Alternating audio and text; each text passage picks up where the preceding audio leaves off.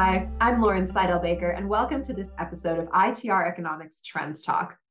Today, I want to talk about a concept that we haven't mentioned much since 2020. That is, in the wake of the pandemic, when everything was off the rails and the labor market started to go a little bit haywire. Now, we know that the labor market is still tight. Unemployment is still an incredibly low level. Essentially, I think of this as a full employment market. Even with those tech sector layoffs, we still have a dearth of employment age qualified workers in this country. So job openings are still incredibly high, over 800,000 job openings in the manufacturing side of the economy alone.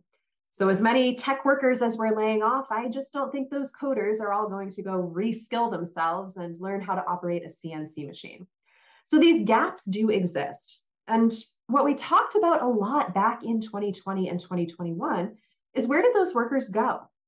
Now, at the time, one of the initial outflows from the typical labor market was people starting their own business. Now, it makes sense back during the pandemic. If you didn't feel so good, maybe you got laid off or furloughed, or even if you just got your stimulus check and you had this money, this financial buffer in your pocket all of a sudden, and you said, you know, I'm just not living out my passion. I'm going to go start my own business. I have this financial cushion in a way that I've never really had before. Let me try my own thing. We'll see if it works.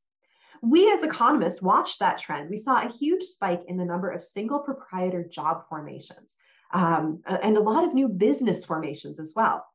So the question for me at the time was how long does that last? I've asked this multiple times. Did those businesses succeed? Did they maybe fail? And did those workers go back to the typical wage labor market? So we're here today with a little bit of an update.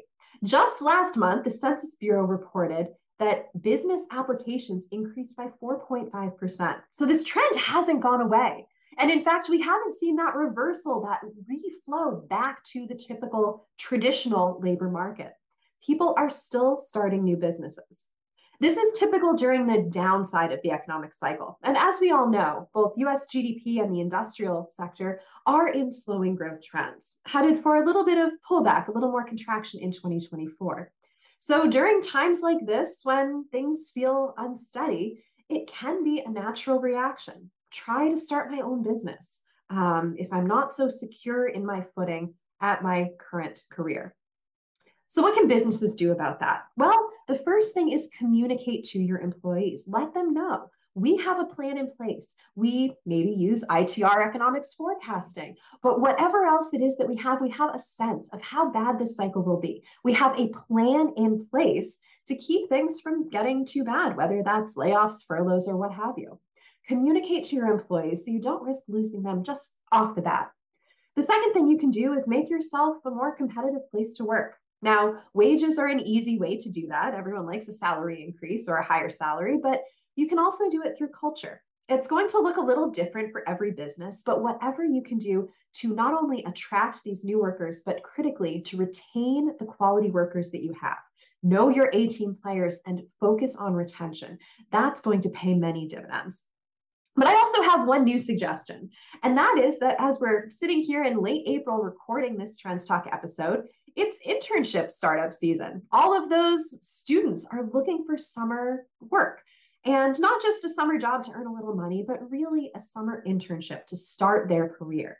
This is such a great opportunity for businesses. If you can develop relationships with schools, whether high schools, colleges, universities, whatever it is that you're looking for those critical workers, you can have kind of a two way interview. You'll have a multi week couple month maybe program with an internship and you'll get to interview this student see if that is someone you want on your team after they graduate. More importantly they get to interview you. They get to check out your company see what the culture is like see if this is somewhere that they really do want to work. Studies have found that retention rates for former interns are materially higher, even at the one and five years of uh, employment marks. So you not only have a better chance of finding those great workers, finding them early, but retaining them, keeping them through the next economic cycle. And as we all know, we can look a little bit further ahead down the line. Thank you so much for joining me today for this episode of ITR Economics Trends Talk. I'm Lauren Saidel-Baker. Let's talk more soon.